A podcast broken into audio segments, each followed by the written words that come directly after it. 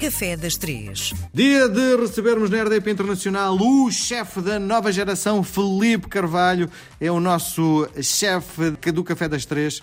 Vamos lá saber uma coisa, Felipe. Os cozinheiros eh, portugueses são reconhecidos internacionalmente. Somos vistos, no fundo, de que forma é que somos vistos lá fora? Eu acho que nós temos vindo a ganhar o nosso espaço. Eu acho que isto é um trabalho que já se faz há, se calhar já começou a ser feito há 10 anos, não é? Eh, eu acho que já conseguimos ser reconhecidos lá fora.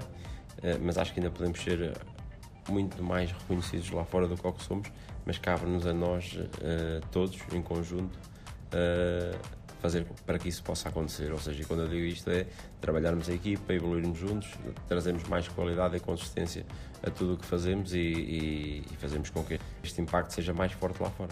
Se tivesse que fazer o top 5 dos chefes mundiais em países, provavelmente França seria o número 1. Um.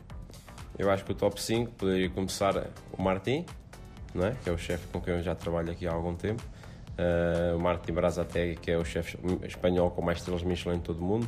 Se falarmos em Espanha, não podemos deixar de falar do Alberto Adrián, que foi quem criou uma nova forma de cozinhar através da introdução da, da cozinha molecular. Alan Ducasse, Paul Bocuse, e se formos falar em cozinha japonesa, tem tantos, já lá, fazer um, um, top 5 acho que era um bocadinho injusto. Sim. Quais foram as nacionalidades? Esse boboca não sei o quê? É francês, Sim. França, Espanha, uh, Japão e depois eh, eu acho que Itália também tem chefes espetaculares, Máximo Bottura, como outros chefes também que trabalham lá. Mas uh, eu acho que é, é, difícil dizer qual é o top 5 teria que comer todos os restantes para depois fazer. Ó oh, Filipe, há agora neste momento um bocadinho uh, a estética que vem do Oriente, não é? Hum. Uh, nós estamos muito a adotar, até na nossa cozinha tradicional, muitas coisas que vêm do Oriente, não é?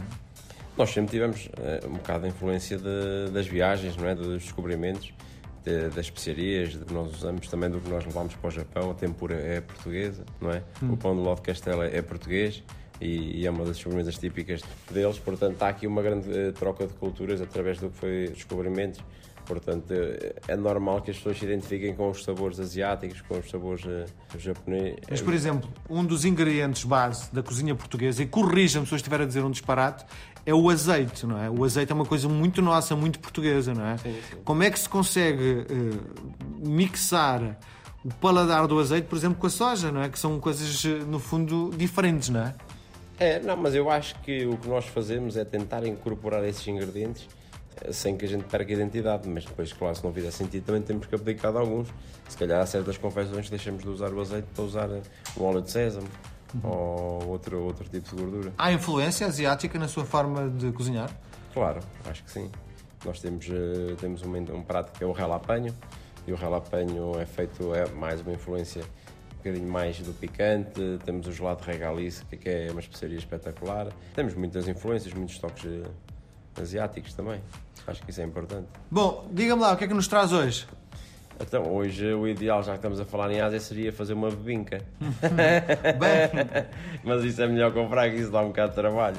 São oito camadas, não é? Sim, ou mais, podem fazer se quiserem, mas aquilo é sempre uma camada, levam ao forno cozinha, outra camada, levam ao forno cozinha e vai-se fazendo com 10 mil folhas uh, que é uma coisa espetacular, muito boa à sobremesa.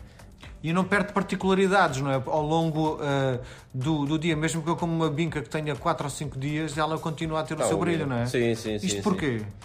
Eu acho que tem a ver com a cozedura, com a forma como fazem aquilo, como se vai fazendo por camadas, vamos controlando. É claro que se cozinharmos demais também vai ficar seca, mas eu acho que, que é uma sobremesa espetacular. Não? É? A última que comi paguei 7 euros, achei uma fortuna. Não, é? não, mas pelo trabalho que dá, se calhar foi barata. Muito bem. Bom, Filipe, até para a semana. Obrigado. Obrigado.